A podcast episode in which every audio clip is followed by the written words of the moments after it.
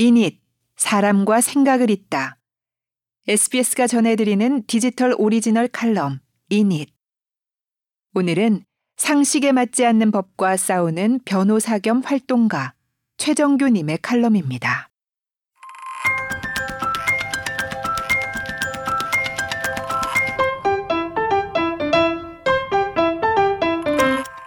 법을 지키지 않는 법원.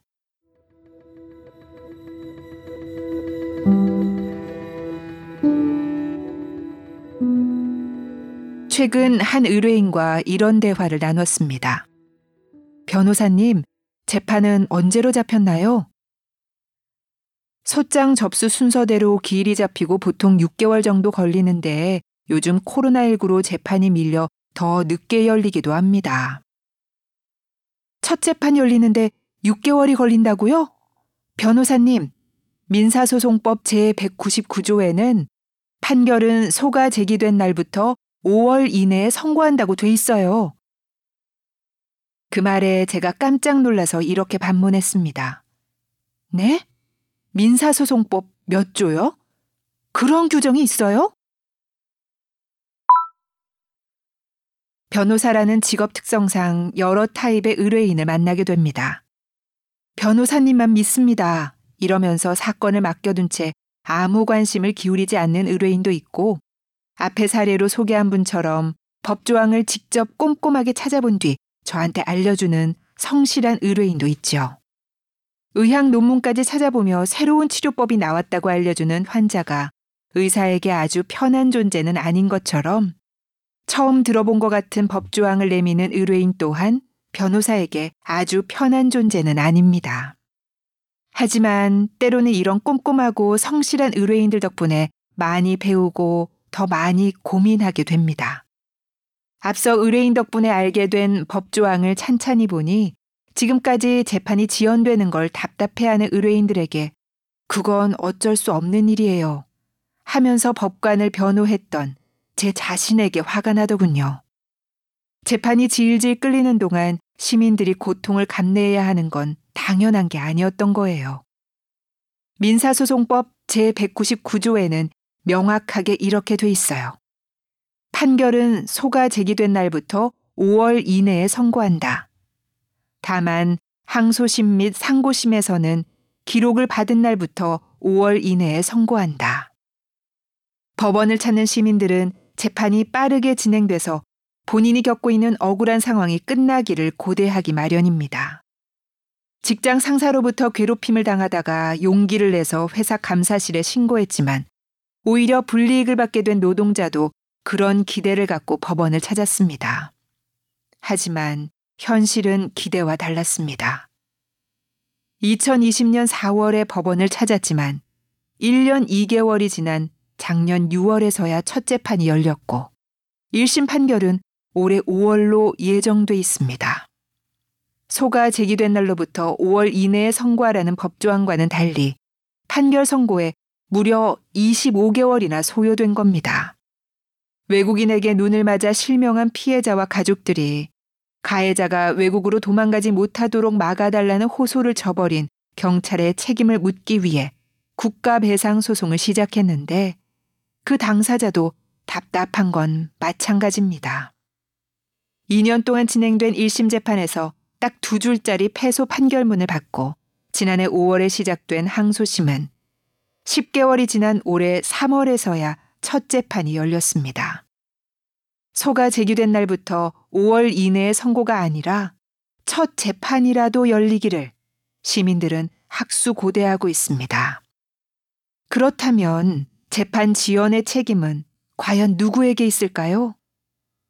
1차적 책임은 대법원에 있습니다.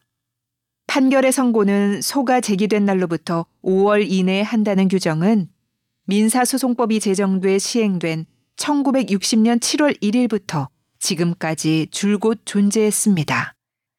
그 규정은 헌법 제27조 제3항 모든 국민은 신속한 재판을 받을 권리를 가진다는 헌법 조항을 실현하기 위해 생긴 규정입니다.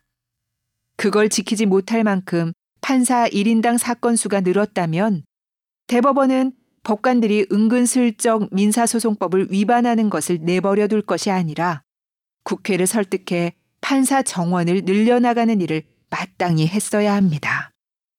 만약 국회가 설득되지 않았다면 이게 결국 시민들에게 피해가 가는 일이라는 점을 시민들에게 읍소했어야 합니다.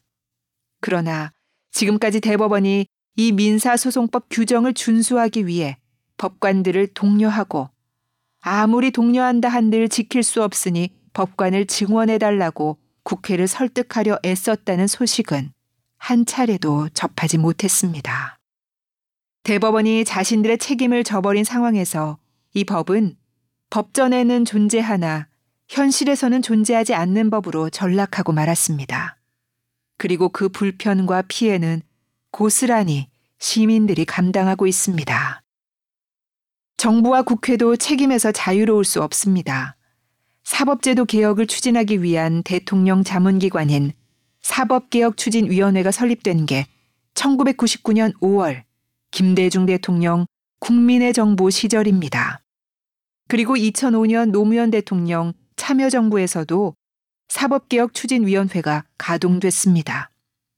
하지만 시민들의 삶과 직결되는 신속한 재판 구현은 아무런 성과를 거두지 못한 채 표류하고 있습니다.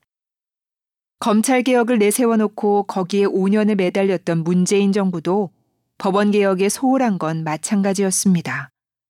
사법농단 사건으로 전직 대법원장이 구속 기소되는 초유의 사태가 일어났기에 시민들은 법원 개혁에 많은 기대를 걸었습니다.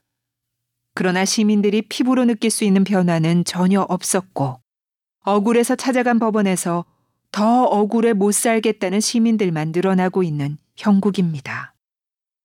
변호사인 저 또한 이 책임에서 자유롭지 못합니다. 재판이 지연돼 피해를 보고 있는 의뢰인이 고통을 호소할 때마다 그건 어쩔 수 없는 일이라며 법관들을 변호하지 말았어야 합니다.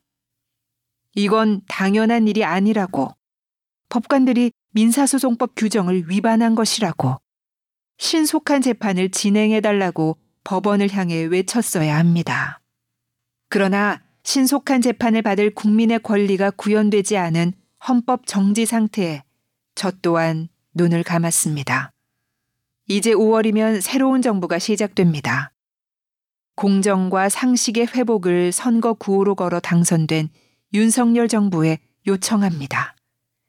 시민들에게 고통을 안겨주는 이 지긋지긋한 재판 지연의 상태, 민사소송법을 지키지 않고도 아무 일 없다는 듯이 돌아가고 있는 법원의 위법 상황, 신속한 재판을 받을 국민의 헌법상 권리가 구현되지 않은 헌법 정지 상태를 하루빨리 종식시키는 게 공정과 상식의 회복입니다.